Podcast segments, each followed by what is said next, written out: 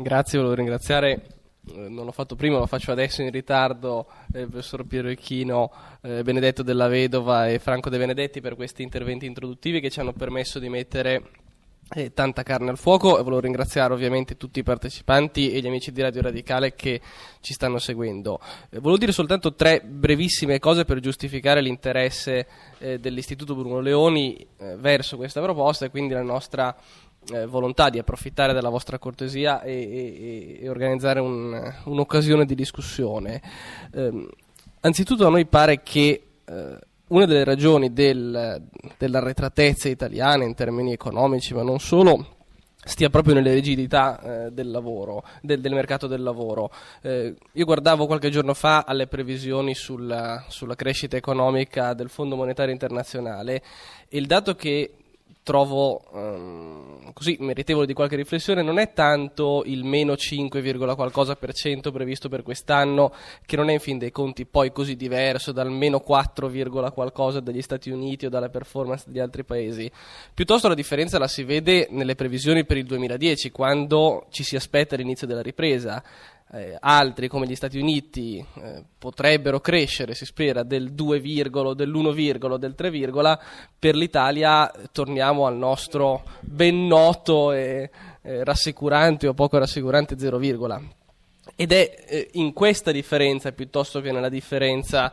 eh, relativa tutto sommato dell'impatto della crisi che si notano e si vedono le, le difficoltà del nostro paese e le ragioni per cui eh, non è fuori luogo parlare oggi di riforme. Eh,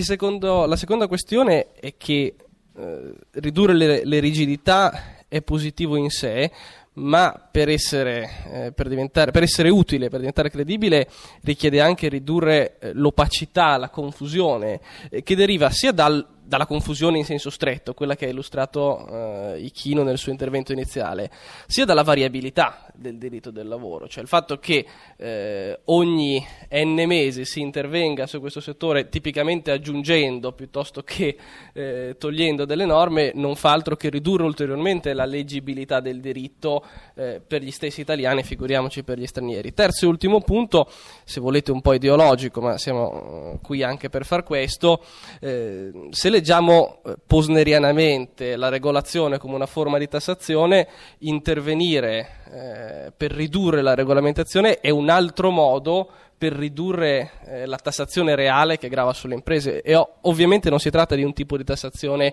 che il Ministero, il Ministro dell'Economia percepisce quando chiude il bilancio dell'anno, ma si tratta comunque di un